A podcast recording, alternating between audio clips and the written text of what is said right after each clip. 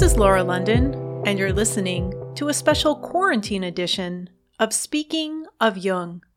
I started this new series in the spring of 2020 during the coronavirus lockdown when I decided to spend my extra time at home interviewing some of my friends about the interesting work that they do. Joining us today for the eighth edition in this series is former police officer and private military contractor Mr. John Herlosky in Los Angeles, California. He studied mathematics and physics at Marquette University and earned a degree in administration of justice.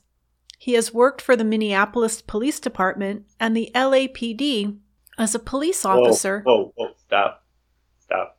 Okay. Never worked for Minneapolis. You didn't. Okay. No, no, Milwaukee.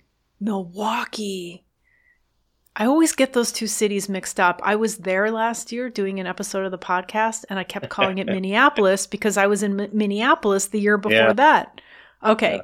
So, Milwaukee Police Department and the LAPD as a police officer and academy instructor, Yep. and has been trained in SWAT tactics and is a designated marksman. Mr. Herlosky is considered an expert in the field of human performance technologies and has spent half his life in the martial arts. He was the co director and co founder of the nonprofit think tank, the Institute for Evolutionary Technologies, as well as the co director of Project Trojan Warrior 2, a mind body integration training program. His book, A Sorcerer's Apprentice A Skeptic's Journey into the CIA's Project Stargate, was published by Trine Day in 2015. It follows the story of his journey into the realm of remote viewing, a CIA sponsored program training psychic spies to extend their consciousness to accurately describe targets not only half a world away, but to look into past events and the future as well. It all sounded like science fiction to Mr. Herlosky after reading an expose by former member of Project Stargate, Dr. David Morehouse. Two years later, skeptical but intrigued by the possibilities implied, he entered the classroom of Dr. Morehouse to find out the truth and never looked back. A Sorcerer's Apprentice is an autobiographical account of Mr. Herlosky's experience learning the CIA sponsored, scientifically validated form of extrasensory perception known as remote viewing. The book chronicles his journey from interested skeptic to operational remote viewer working his first mission, as well as his former life as a police officer and private military contractor. He takes you on a journey from the crushing depths and pathos of the wreck of the Titanic to the fate of a downed pilot missing for 19 years from the first Gulf War. He details his personal turmoil as his long held beliefs clashed with the powerful implications of his experiences. I too studied with Dr. David Morehouse over the course of several years, becoming proficient in the protocols of both coordinate remote viewing and extended remote viewing. So I asked Mr. Herlosky to record an episode with me to help me describe to everyone who has ever asked me about my experiences with remote viewing. Please visit the website speakingofjung.com where you'll find links to all of the books and papers that we discuss in the show notes. This interview is being recorded on Wednesday, July 29th, 2020, through the magic of Skype. Hi, John. How do? Hi. Thanks so much for taking the time to do this with me today. I really appreciate it. I've been wanting I've been wanting to do, do this for so long because whenever I mention remote viewing, either people think it's something that it isn't or people have no idea what it is. And it kind of drives me crazy because it's not an easy thing to explain. Yes, So- very true. That's very true. What would you say, or what do you say when people ask you what remote viewing is? So, if maybe we can give a short definition immediately and then unpack it for the next hour or so.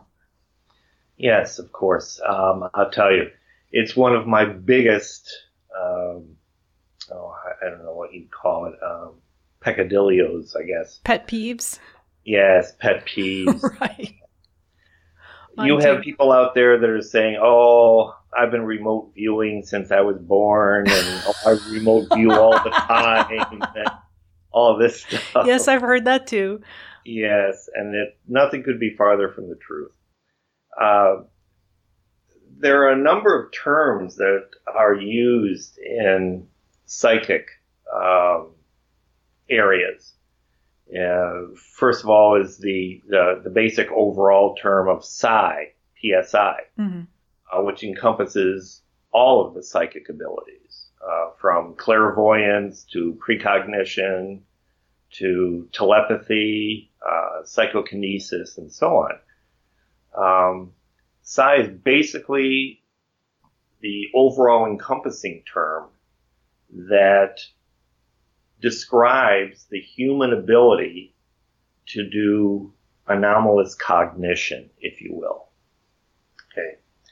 Uh, you have the terms of ESP, psychic functioning, uh, clairvoyance, for instance. All of these things are, again, uh, terms for the natural human ability to be able to describe persons, places, objects, or events distant in space and time, but outside the normal five modes of perception. hmm Okay? So you basically have a number of different terms encompassing a human attribute, a human ability. Remote viewing actually has nothing to do with any of that. Yeah. I mean, over the years of um, experimentation done with extrasensory perception, it's been found that virtually everyone has some ability. It seems to be a uh, Poisson distribution, the bell-shaped curve. You have some people who have a tremendous ability on one end of the tail of the uh, bell, and then you have on the other end people who have the psychic ability of a sack of hammers. But most people have at least some ability, and that's what's been found so far in testing. Now, this is a natural ability. Okay, um, it's basically given by genetics, I guess. A basic ability that everybody has, whether they know it or not. Yes, exactly.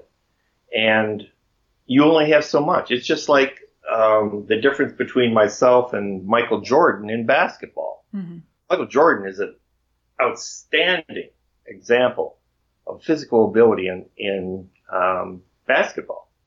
And then you have someone like me who is a dilettante. It So illustrates the idea that it's a natural ability. hmm Okay? You're only given so much, and then you have to use whatever you can to make it a part of your life, to make it usable. Okay? And that was the whole idea way back in the 70s when the intelligence services first began getting information that the Soviets were heavily invested in trying to use psychic ability as an intelligence uh, methodology. When our intelligence services found out about that, they felt that given the fact that the Soviets were so heavily invested, that perhaps they should check out whether or not this was a viable threat against the United States. hmm And so they brought people in who were natural psychics, who had the ability, in order to find out whether or not this, number one, represented a threat to the United States, and number two, could it be used by the United States as a viable method of intelligence gathering. And this started what is more popularly referred to as the Stargate program, the use of uh, psychic ability as an intelligence gathering uh, methodology. So they used a couple of uh, laser physicists, Hal Puthoff and uh, Russell Targ, and a couple of natural psychics, um, foremost being Ingo Swann. And they developed this protocol and methodology called remote viewing. Remote viewing is an artifice. It's completely artificial. It really doesn't have anything to do per se with psychic functioning. Mm-hmm. And if you are on the tail end of the bell-shaped curve and have virtually no ability, learning remote viewing won't make you any better. All remote viewing is is simply a standardized format used under um, scientific protocols to make it easier, number one, to teach, and number two, to standardize the responses of psychics to make it easier to um, disseminate the information that they that they bring forth. So basically, what it comes down to is remote viewing is nothing more than a methodology and a protocol that uses natural human psychic ability. It, it and of itself, it's not psychic at all. And you had no psychic ability when you started, right? Well, that's not true. I didn't know of my psychic ability. Okay. okay? I was just ignorant of it. I'd never had any psychic um, instances in my life. I'd never had any psychic apparitions occur or anything that you could point to that was psychic in any way, shape, or form. But then what made you interested enough to learn remote viewing, to take that class with Dr. Morehouse? Well, as I said, I was a skeptic, you know, not having any experience that could be pointed to as psychic. I frankly didn't believe that it was real. I mean, all of the information that I had seen and read about at that time, this is back in the um, late 90s, said that it was an unusual and not replicatable ability. But one day I happened to come across a book by the name of Psychic Warrior written by Dr. David Morehouse. And it was that, at that point that I realized that not only was ESP a real phenomena, but that the United States government actually utilized it for 20 years as a method of intelligence gathering. And I mean that that just blew me away. So how did you happen upon that book, Psychic Warrior? Jung would love this. Okay. Synchronicities. Yeah. Synchronicities. I just happened to walk into a bookstore. Really? Um, and you had never heard of remote viewing prior no, to that? No, no. And what year I was that? What's that? What year was that? Did that you found the oh, book? That was uh, that would have been 1997, I think, late 1997. Okay. And I happened to notice this distinctively decorated book cover mm-hmm. with the the title "Psychic Warrior," and I thought it was fiction. I didn't mm. I didn't know mm. fiction. I thought it was fiction. And I opened it up and looked at the inside flap to see what it was about, and it was there that I realized that this wasn't fiction. This was real. This was nonfiction. Mm-hmm. And that the United States government had been using psychics as a means of intelligence gathering. Um, I mean, it was just, it just blew me away. Mm-hmm. I mean, how could this be? So let's, because it does get a little confusing when we w- use the word psychic and we talk about psychics, yet remote viewing is a learned protocol. So one does not have to have practiced as a psychic or develop their psychic abilities. It is the learned ability to transcend space and time. So let's talk a little bit about the author of this book that we both read and who we both know and trained with. And I've said this before, and I'll say this uh, probably for the rest of my life that Dr. David Morehouse has been one of the greatest teachers I've ever had. And I don't think a day goes by that I don't think about or utilize something he taught me. And I've told him that. And Dave, if you're listening, thank you again. So let's talk a little bit about who he is and why he wrote this book because he didn't start out as a psychic. No, actually, Dave and I um, have parallel development, if mm-hmm. you will, in um, uh, psychic ability. Uh, Dave was like me. He had never experienced any type of psychic um, functioning when he was younger, uh, had no experience in it, and frankly was a skeptic about it. And it wasn't until um, as a special operations uh, soldier that he, during some intelligent work that intelligence work that he was doing, that he found out about the remote viewing program. And Dave had a rather unusual introduction to uh, psychic functioning in that prior to an incident in Jordan, he had never had any experience of it.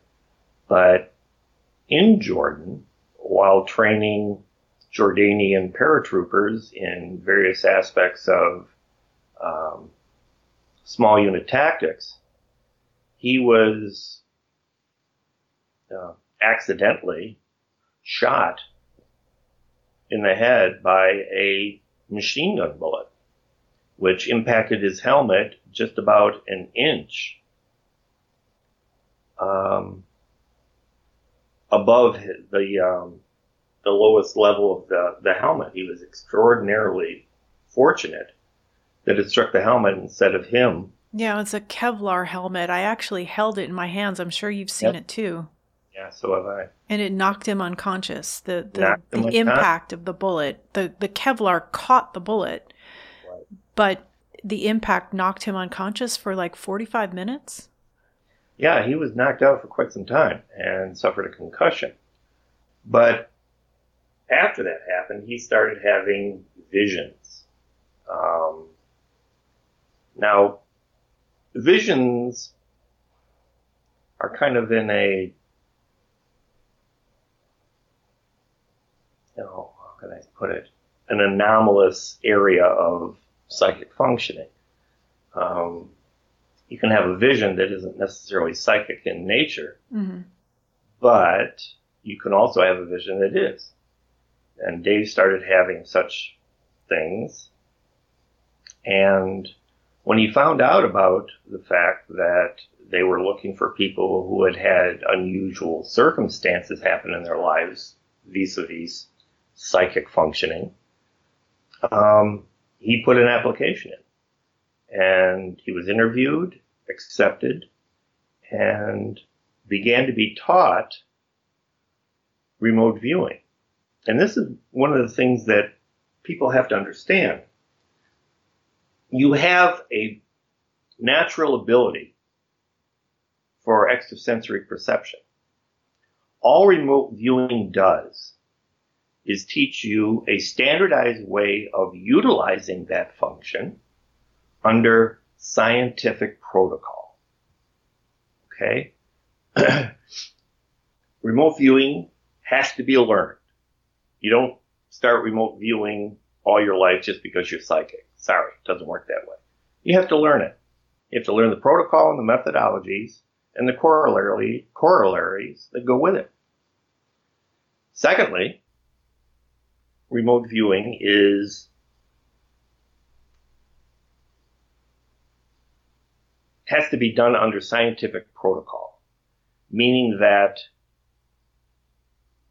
if it isn't done under the scientific protocol, it's not remote viewing.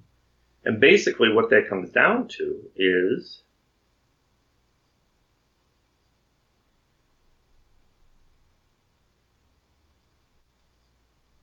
if it's done under a scientific protocol, then it can be replicated. It can be subject to peer review. And it can be experimented with under standardized methodologies mm-hmm. so that it can be replicated.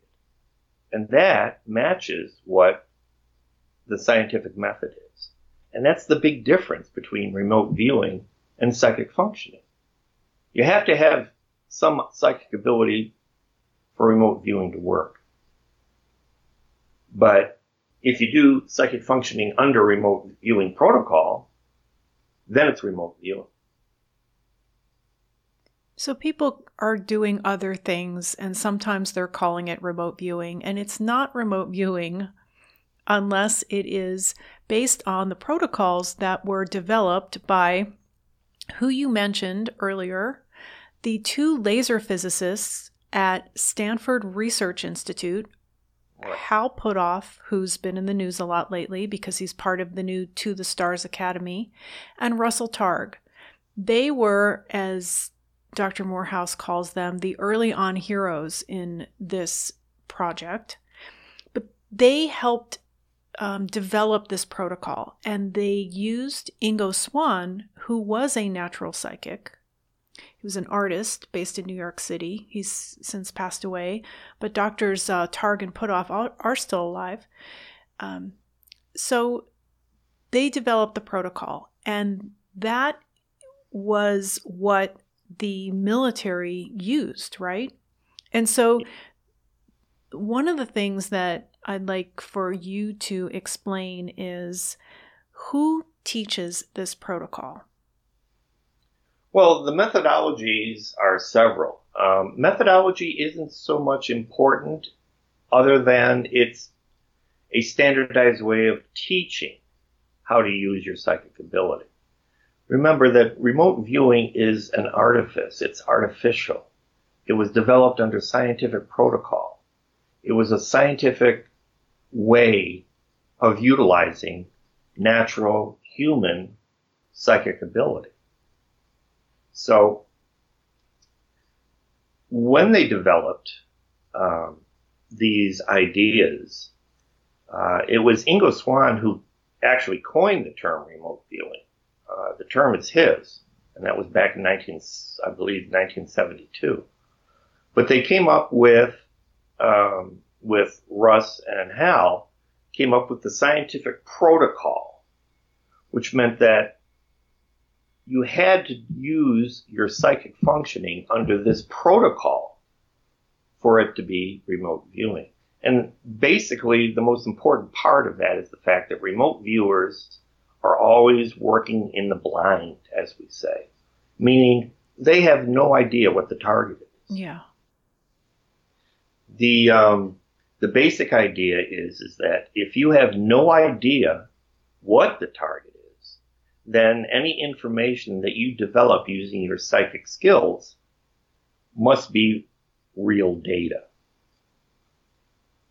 And so between the three of them, they came up with this idea and this methodology or this protocol for um, remote viewing in order to keep it such that if they were ever interrogated regarding the efficacy of remote viewing, they could point out that all of the remote viewing was done under a scientific protocol so that it could be replicated and subject to peer review. And so that was one of the reasons why um, remote viewing came into being.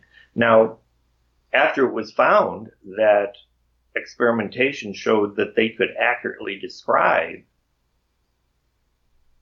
objects, persons, places, or things in distant space and time, it was realized that this was a real intelligence um, coup. that they could get information using this technology that was not amenable to more standardized methods of intelligence gathering. Right. So it was used for things that we had no other option for. Yeah, that, exactly. I mean, Admiral Stansfield Turner used to say that I don't care if the remote viewing program only came up with 5% accurate data. That was 5% accurate data that we could not have gotten any other way. Mm-hmm. But they did more than just 5%. They made some astounding um, discoveries.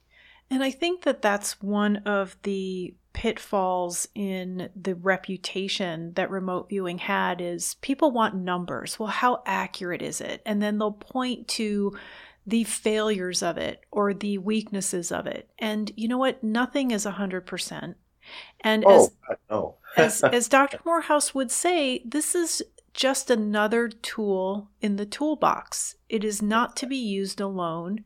It is to be used with alongside other uh, modalities of gathering data, information, intelligence. It's exactly. It's, it, it's exactly. another tool in the toolbox, and so exactly. yes, it has remote, a lot of detractors, but I think that that well, remote viewing was never designed to be 100% accurate. Uh, no more than eyewitness testimony is 100% accurate. If you get six people uh, together that witnessed, let's say, an, an accident or a crime, and you ask each one of them what they saw, you're going to get six different accounts. It's the same thing with psychic functioning. It's a human ability. Mm-hmm. It's never designed to be 100% accurate. It will never be 100% accurate. No more than you're going to get testimony from a human being's eyewitness account that's going to be 100% accurate. It just isn't going to happen. But the important thing to remember is, is that remote viewing can get you information that you can't get by satellites or signals intercepts or even people on the ground. That's the important feature to remember about remote viewing. It can get you information that you can't get otherwise. Mm-hmm. And so I had asked you earlier about who teaches it, and that's another. Uh, that's one of my pet peeves. Is it seems like all these people started teaching remote viewing because they read a book or took a weekend seminar, and for me, like with this podcast where I interview Jungian analysts, I always want to go straight to the source. I mean, why not? They're still around. So there are a number of individuals who were part of the original program. The United States government program. Uh, now, in the title of your book, it mentions the CIA, and I've heard Dr. David Morehouse referred to as a CIA remote viewer. Now, as far as I know, he was part of the Defense Intelligence Agency and not the CIA. Is that true? Well, you have to remember that the remote viewing program actually was funded by a number of different agencies mm-hmm. throughout its 20 year um,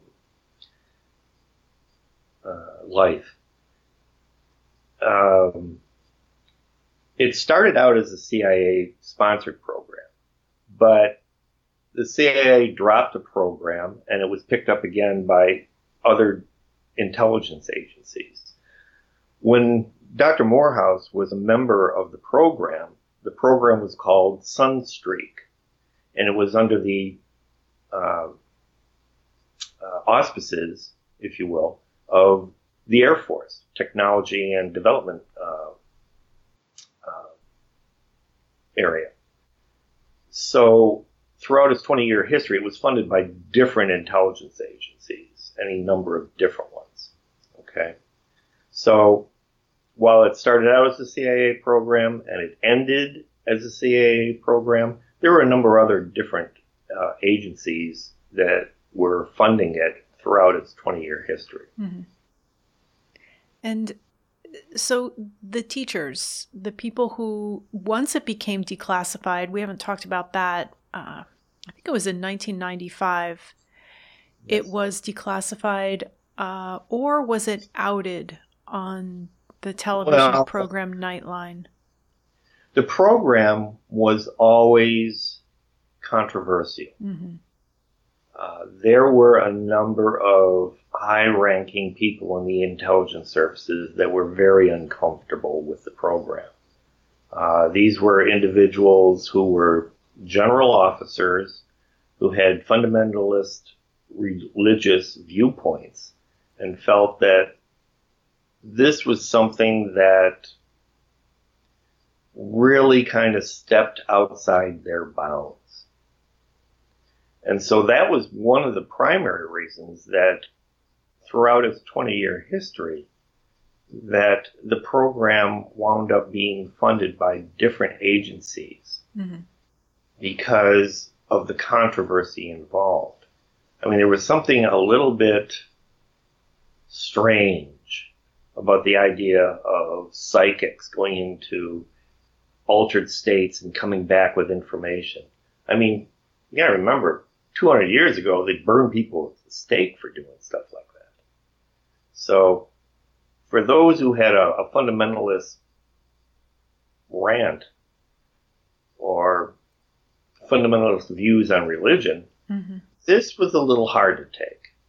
And a lot of the uh, agencies that funded it at first wound up dropping it because it was just too controversial. So to to sit in an altered state and to see things outside of space and time was not okay, but killing people was okay. yeah, exactly. That's what it came down to. Okay. But in 1995, the program again wound up under the auspices of the CIA. And at that time, it was being run by a couple of by two general officers that had a real negative view of the program. And those were uh, Generals Odom and Soyster. And these two individuals, throughout the history of the program, had tried to get it canceled. They preferred the money to be spent in more traditional ways. And so when in 1995 the program came back to the CIA. They instituted a, review of the program called the AIR review, which brought on board a number, a couple of different scientists to review the work that was done by the program in order to tell whether or not the program was efficacious or if it was just a waste of time. Problem was, was that none of them were um, had any real knowledge of the program mm-hmm. because. 98% of the work that the program did was still classified. So all they got was some training uh, work that had been done, and that's pretty much it. They didn't get the whole picture. Saw some of really outrageous work that the program had done. And so one of the, uh, the people that was on the, the committee, uh, Ray Hyman, who was a psychologist, stated that although he felt that there was a real aspect to remote viewing, it was his opinion as a psychologist that it wasn't operationally useful. And then there was Dr. Uh, Jessica Utts, a statistician and head of the, the statistics department uh, in one of the uh, U of Cal uh, universities, who stated that unequivocally that there was no question that the effect was real that mathematically it was unsustainable to say that it wasn't. There was just no question that remote viewing was a real phenomenon. So you had these conflicting mm-hmm. uh, viewpoints, and so that was enough for Soyster and Odom to get the program canceled. And so in 1995, the program was ended. It was ended, and there was uh, a, a, few people appeared on the Ted Koppel show Nightline and talked about it, and that's what brought it into the public eye and got people's attention. And then some of the original um, officers, I'm probably not using the right word, the people, the people in the program, um, they then started teaching it. So I'm thinking about Right, the original remote viewers. And Dr. David Morehouse was one of them. Now, they weren't all part of the unit for the entire time, they'd come in and out, right? Yes. And everybody has different stories. Sorry? I said some of them were, were there longer than others. Mm-hmm. Um, but no one actually started at the very beginning of the program all the way through the 20 years to the end of the program, as far as I know. Right. And so everybody saw or was there for part of it.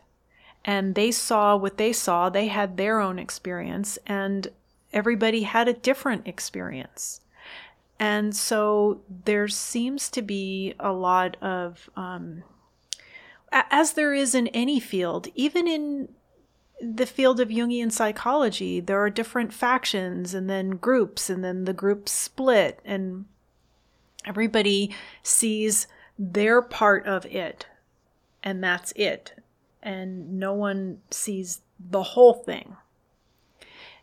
Because, like you said, no one was there for the whole time. So there are different instructors and a lot of books that have been written by these the members of this unit. And would you say a little bit about the people that you know? Oh, sure, sure. Well, I'll tell you, if, if you're interested in the history of the remote viewing unit, um, which was uh, probably most well known by the term Stargate, although it had a number of different um, designations throughout its 20 year history but it's most popularly con, um, referred to as uh, Project Stargate. Mm-hmm. Um, the best two histories out there um, is a book, or two books. One of them by um, retired Major Paul H. Smith, who was a member of the, the remote viewing unit. And his book is called, I believe, Are you looking for it, John? That's all right. I'm Googling it.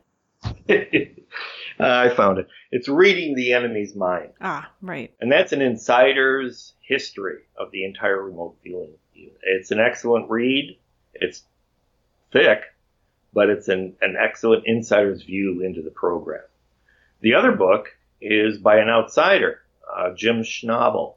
Mm-hmm. And the name of the book is Remote Viewers.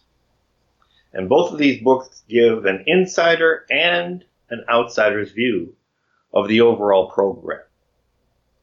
And that gives a gives you a, a really good idea of how this program was run over its 20 year um, life.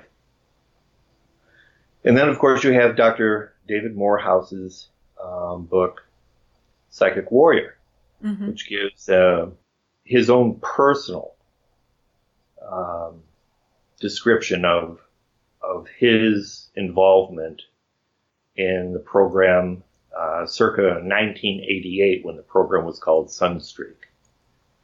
And that was the book that I read that got me interested in remote mm-hmm. I think that book is out of print now. Uh, it was re released in 2013. I do have the original paperback that he signed for me but I did see it on Amazon for like yeah, you can get it. Yeah, it's it's on Amazon though for hundred and four dollars. That original uh, red and blue book, the original paperback.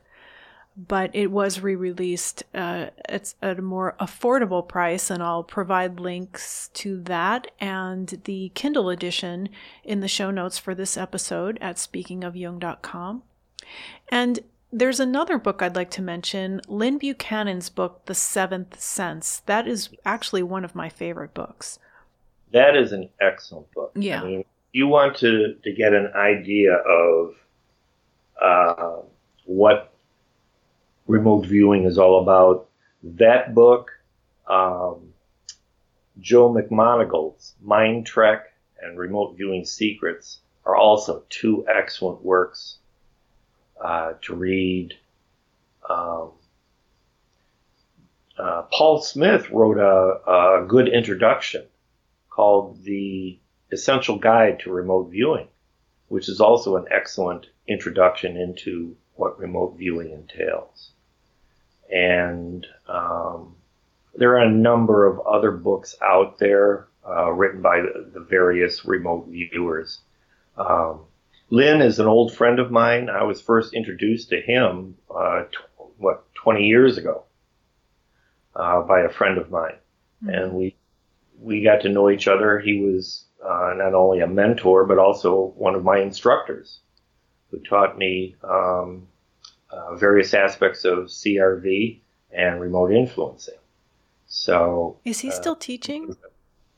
Um, I don't believe so. I, I, I could be wrong, but I don't believe he, he teaches individual classes. Mm-hmm.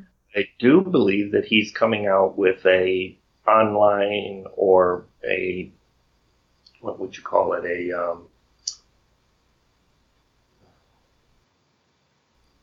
online teaching. Well, not online teaching. A um, a DVD set of DVDs okay. to teach CRV, if I remember correctly. Okay. I'd have to check to make sure. Uh, I haven't talked with them in a, in uh, a couple of months, so. So all of these people that we're mentioning are the original remote viewers from the government Right. program prior to 1995 when it was still classified. Right. And so these are the people that I would recommend going to for instruction if you're interested in learning remote viewing. Because as I said before, I like to go straight to the source. Oh yeah, definitely, definitely. But of all, um, Dave Morehouse taught for quite some time, um, but he stopped, Mhm. and just recently, this past year, um, started teaching again. However, the unfortunately the COVID virus has impacted that, as it has most of the instructors. Mhm. So I just So- would like to add well, let's talk about our experiences with our education in remote viewing. So, was Dr. Morehouse your first remote viewing instructor? Because I'd like to talk about my my journey through several teachers before I found him. But what what was your experience? Well, Dave was my 1st Mhm. uh, instructor, and I was, uh, I would say he was uh, my first, and um, I spent the most time with him of all the instructors. I mean, I've been uh, instructed by both Dave, Lynn, uh, Paul, um, Skip Atwater, another noted Oh um, yes. individual in the remote viewing uh, program. And finally, Ingo Swann. Oh, you knew Ingo- Ingo. I didn't know Yeah. that. Yes. Uh, Ingo and I first met back in, I believe it was 2000 at an IRVA conference, if I remember correctly. But yeah, we spent some time together and I've taken uh, lectures from him. You know, I've never heard an ill word about that man. He is was so highly regarded and revered and would you tell the, the listeners who aren't familiar with Ingo Swann a little bit about him? Well, in the very beginnings of the program, um, he established himself as a excellent psychic. Mm-hmm. A natural psychic. Yeah, just a natural psychic. And he had some really astounding abilities. And it was he who was employed by the CIA to develop remote viewing, a term that he coined. I think it was originally called remote sensing, if I'm not no. mistaken. No, that no, it was never remote sensing. It wasn't okay. It was it was simply clairvoyance, ESP, you know, the usual terms. And Ingo wanted to come up with a term that was descriptive of the process, whereby it would be separate from the natural um, descriptions given of psychic functioning. He wanted it. He wanted a term that would encompass the artifice, the uh, the scientific protocol, if you will, of the process that he came up with. And so that's when he coined the term remote viewing. Mm-hmm. This was designed to tell, to show people that this was not just psychic functioning. This was different. This was something that was done within scientific protocol. Mm-hmm. And that made all the difference. And he was the one who first saw the ring around Jupiter before our telescopes picked that up. Yes, that's true. As a matter of fact, uh, that was about six months before the Pioneer mission first entered Jupiter space. And uh, when Ingo did that viewing, the uh, the results of that viewing were sent to six different scientists who unilaterally decided that it was bullshit, that it was crap. Only it turns out when the sat- when the uh, probe actually entered Jupiter space that Jupiter did have a ring around it. Mm-hmm. Um, in one of my uh, remote viewings that I did when I was in Dave Morehouse's extended remote viewing class, uh, the target was the Mars Sojourner rover. Mm-hmm. And when I was in that session, I observed a uh, dust devil. And the dust devil had, it looked like energy flowing up through it. And at that time, in, uh, I believe it was late 1999, they weren't sure whether or not there were dust devils, since they had not been imaged at that time on Mars. And they had no idea that there was any energy involved other than the dust devil in it. Mm-hmm. It turns out, um, about nine months after my session, um, the um, orbiting probes on Mars actually imaged a dust devil. And not long after that, tests done by the University of Arizona on terrestrial dust devils showed that dust devils were actually highly charged. That the spinning vortex of air tended to separate dust particles with the heavier dust particles being down low and the lighter ones separating and moving up higher into the vortex, which caused which caused a um, a charge to develop. And so a high, these these dust devils were actually highly charged, mm-hmm. statically uh, electricity wise. Well, I was just wondering at what point in your training? So this was a practice target. This wasn't an operational target, right? Oh, practice. So at, at what point in your training did was this session? How, how much uh, experience had you had at that point? Well, I had gone through Dave's um, beginning and intermediate class in um, coordinate remote viewing. And then this was his class in ex- his beginning class in extended remote viewing, mm-hmm. the, the, next follow on um, in his series of classes. So let's talk a little bit about the difference between CRV and ERV. CRV, you're in an alpha state, you're sitting up at a desk with pen and paper.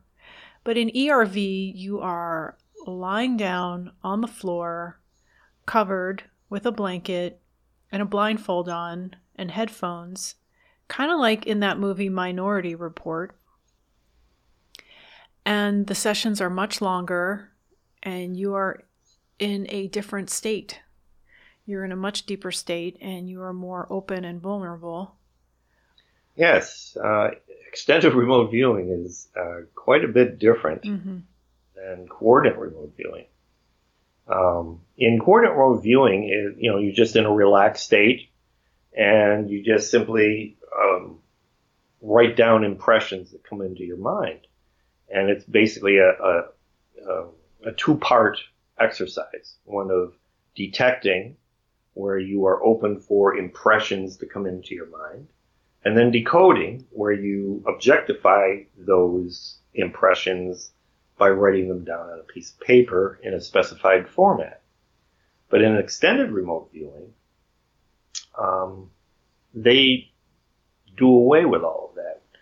And you use, at least uh, the way I was taught it, which was the way that it was done circa 1988 in uh, the project when it was known as Sunstreak, is that you lay down in a um, works what we called a workstation, which was basically an inflatable mattress um, with a sleeping bag on it and a pillow, and you got nice and comfortable, and you put over, uh, an eye shield over your eyes and earplugs in, and Dave would play a pink noise mm-hmm. um, background in order to mask any outside environmental noise. And you basically use breathing exercises to drop down into what is called a hypnagogic state, which is one of very deep meditation. And it was there that impressions started to come into your consciousness. The difference between CRV and ERV under these circumstances is that, at least for myself, it usually evinced a bilocation. And a bilocation is simply where you identify so strongly with your target, it's as if you're actually there experiencing everything that you normally would if you were standing next to the target. Mm-hmm. And it can be very real. I mean, you can actually, like when I was on the Mars mission to the Sojourner rover, I felt like I couldn't breathe because the atmosphere on Mars is only one one hundredth of the atmosphere here on Earth. So I had this idea that it was very difficult to breathe. Also, I, although I was snug in my sleeping bag, I was freezing cold. Mm-hmm. There's no reason to be freezing cold because the temperature in the room where we were at was 70 degrees and I was in a sleeping bag. Yeah. But I was absolutely freezing cold. Why? Because on Mars, the temperature was probably uh, below freezing. So it became a very immersive experience in extended remote viewing. Mm-hmm. For those of you out there that uh, would like to understand what it was like for a skeptic like myself to become an operational remote viewer that actually did operational work in in uh, the course of his um, experience. Uh, there's of course my book, A Sorcerer's Apprentice. There's also Dave Morehouse's book, Psychic Warrior, which gives you an idea what it was like to be in the original uh, Stargate unit. You know what? I just want to add something here. When we were talking about books earlier, through the freedom of through the Freedom of Information Act, there are documents on the CIA's website about this, and they were released in I think 2000, 2008.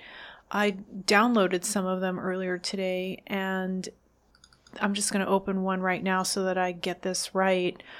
Um, this was this was 2000. It was approved for release, and it is the Project Stargate um, document, the overview that includes the purpose, the mission, definitions, personnel participation, um, the primary methodologies, categories of taskings, the types of targets.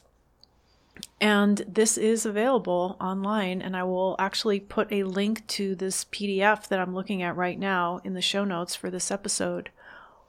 Yes, a lot of the um, the original documentation that was done by the CIA and the DIA and the Air Force and so on uh, that uh, ran the programs during its 20 year uh, lifetime uh, are now available on the web.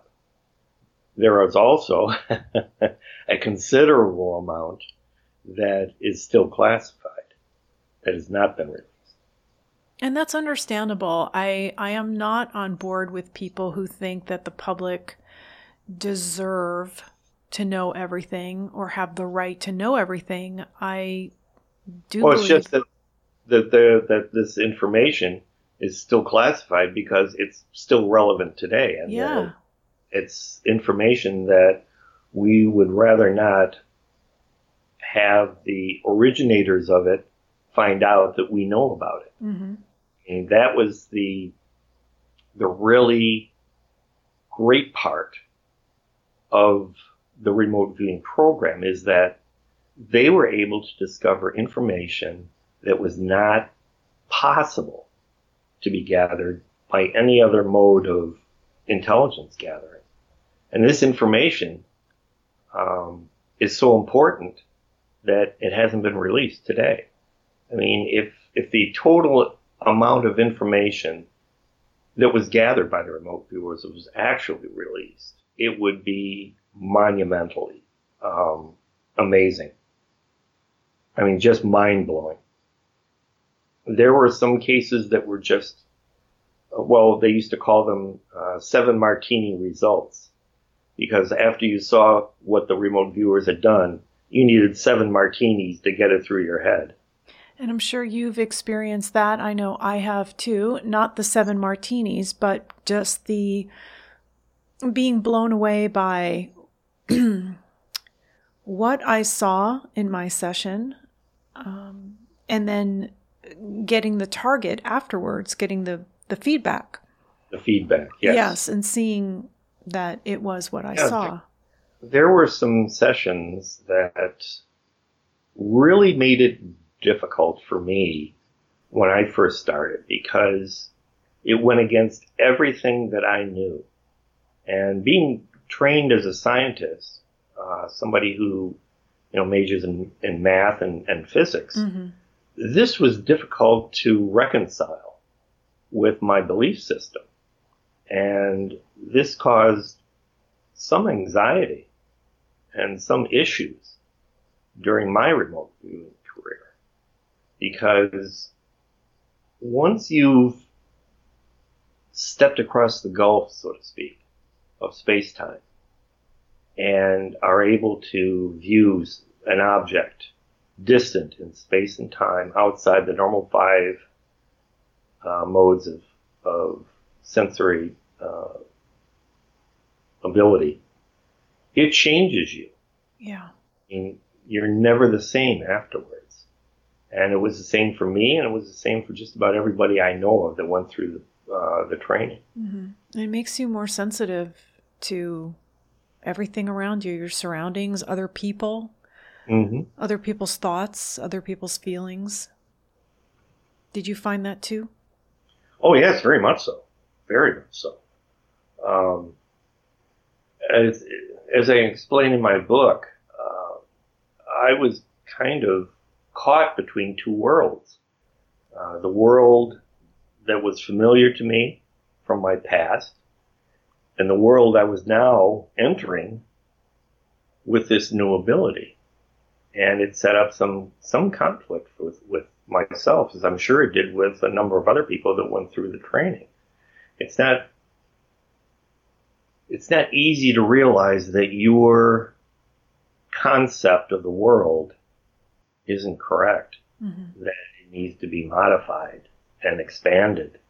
The world is um, a much more sublime uh, place than most people think.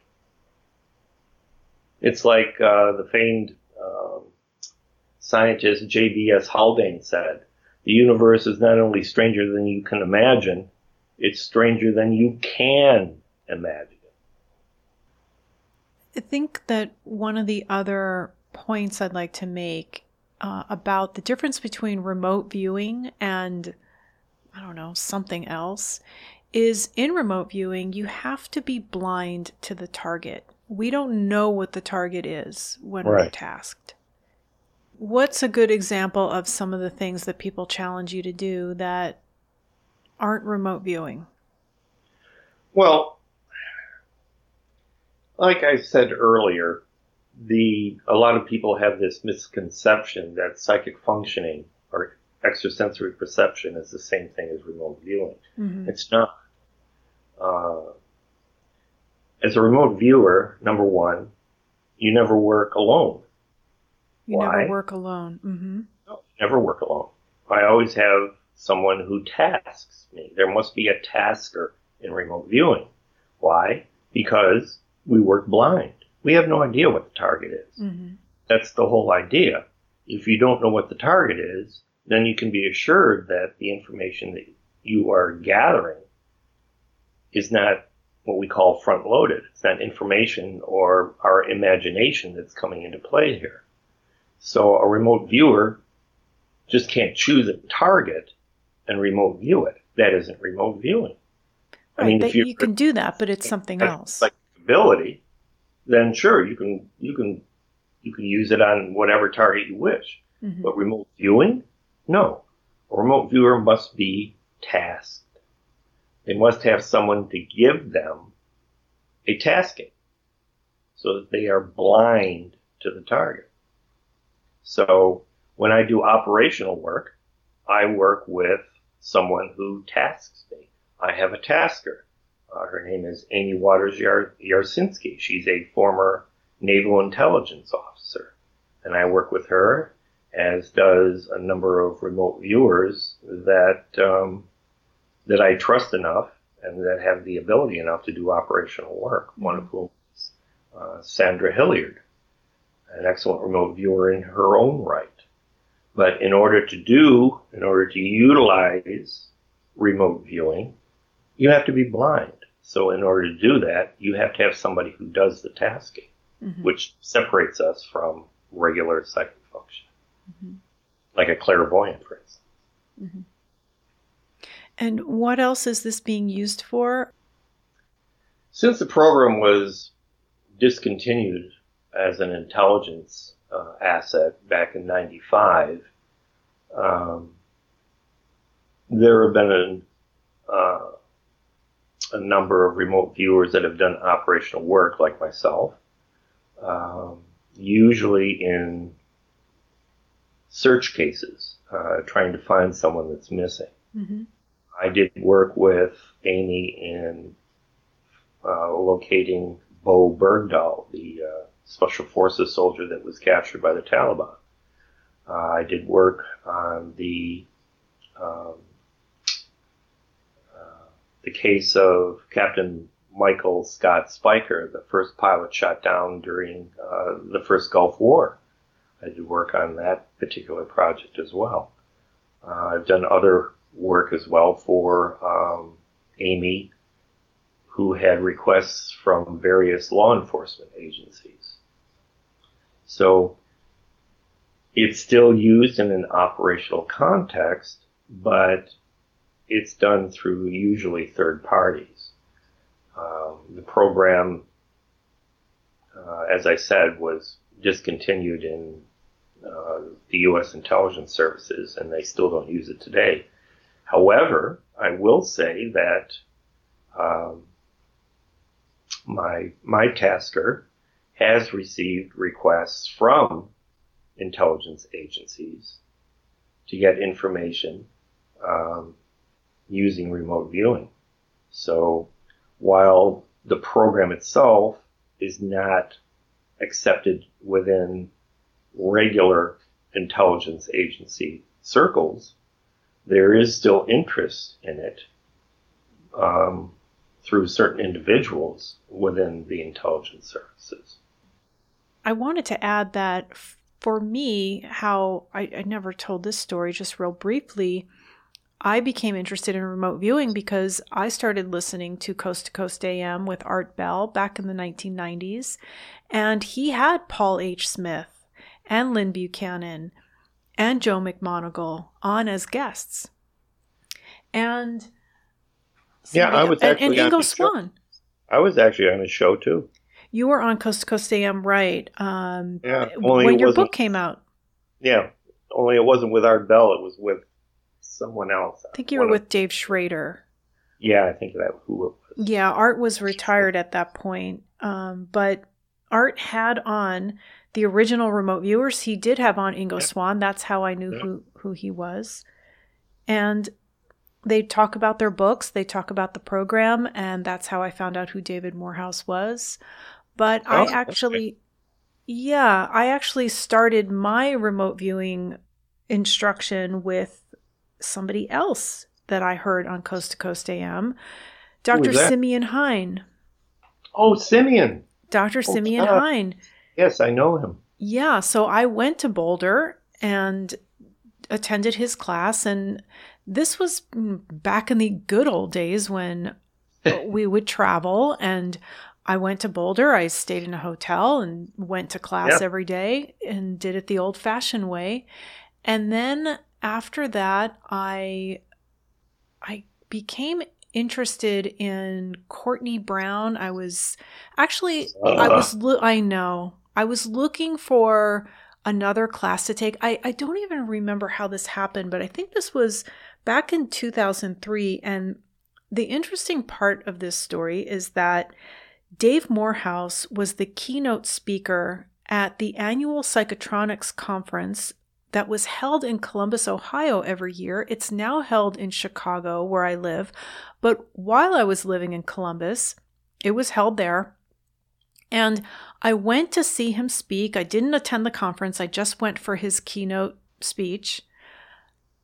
The day before I left to go train with a Farsight Institute instructor in Cambridge, Massachusetts. So I attended Dave Morehouse's lecture, which I have it on cassette tape.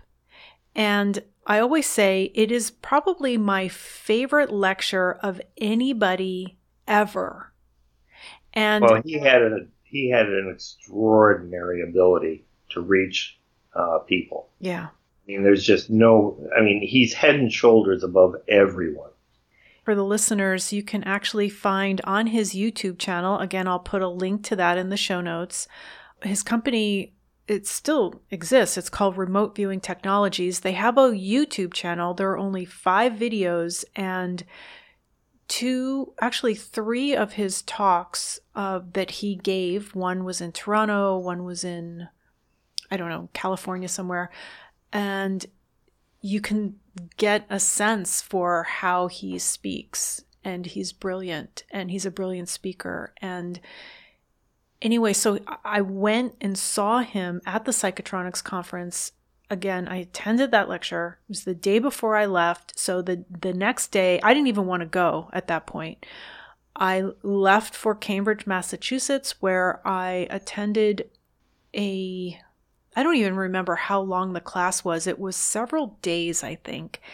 And it was not very good. I was very unhappy because after listening to Dr. Morehouse, I knew that I wanted to train with him, but I had already booked this trip and you know had my airline tickets and my hotel and everything and reserved my spot in this class and I went through it and I don't remember much about it, but when I got back, I signed up for uh, Dr. Morehouse's courses and I went out to California a bunch of times. And then I actually went to the University of British Columbia. That's where I took his ERV class. Ah. And that was a week. and we stayed in the dorms and that was such an intense experience i'll never Oh, forget that and for everybody who knows my email address the rv does not stand for recreational what is that called the rec- Vehicle. recreational vehicle it stands for remote viewing Same thing with my my um, uh, my email address. I have RV Sorcerer's Apprentice. Doesn't stand for recreational well vehicle. mine it, my email address is rv kitty because in ERV, when we are lying down on our backs in a sleeping bag or covered up with a blanket, we get very cold. And I wore a scarf and a hat, and I didn't have a hat, so I bought a knit hat with this cat on it. It was the it was black because I only wear black. It was the only one I could find, and it had kind of like this angry cat face on the hat. So people started calling me Kitty. So I got the nickname RV Kitty, and that became my email address. So that was like back in 2003, 2004. And I've had that email address ever since. So I've never wanted to change it because so many people have it. Um, that I'll tell you, um, working with Dave was just the the most amazing time of my life. yeah, I spent over a thousand hours with him in Mm. class. I kept track. mm, Um, first as a student, and then later as an assistant instructor. yeah. I meant to mention that that you were one of his teaching assistants. Yeah, yeah. And, I mean, the guy is just amazing. It's Yeah. just He's brilliant. as a remote viewer, he's just top notch. hmm I've seen him do things that were just amazing. hmm And as a as a uh, a lecturer, I Yeah. mean, you're looking at top notch, just top notch. Yeah. Again, I highly recommend his talks that are available on YouTube. Yeah, they are just excellent, Mhm. just excellent. And he's probably done more for remote viewing than probably anybody else in Mm. terms of bringing it to the public in a systematic and intelligent way, rather than others. He has a huge heart and he cares about people and he cares about um, the fate of humanity. that um, that come to his courses. He is just uh, an amazing, amazing gentleman. And I will add that uh, the other remote viewers that teach that were part of the program are amazing gentlemen too. Mhm. Paul and Lyn and uh, Ingo and Skip and uh, the others were all amazing people too. And they've pretty much kept the heart and soul, if you will, of remote viewing going long after the program died in, in the CIA. So all need to um, be mentioned as people that uh, are outstanding in their own right as well.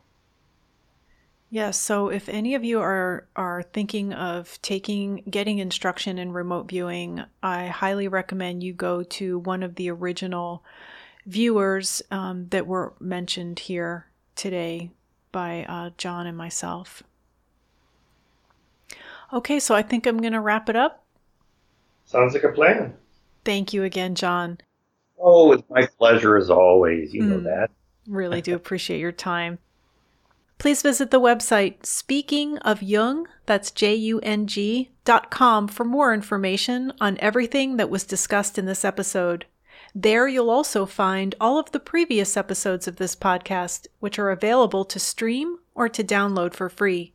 This podcast is also available on Apple Podcasts, Stitcher, Google Play, TuneIn, Spotify, and iHeartRadio.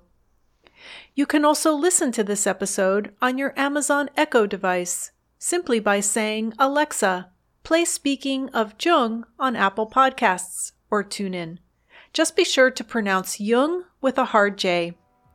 So, with special thanks to Dave and Patty Morehouse, this is Laura London, and you've been listening to a special quarantine edition of Speaking of Jung.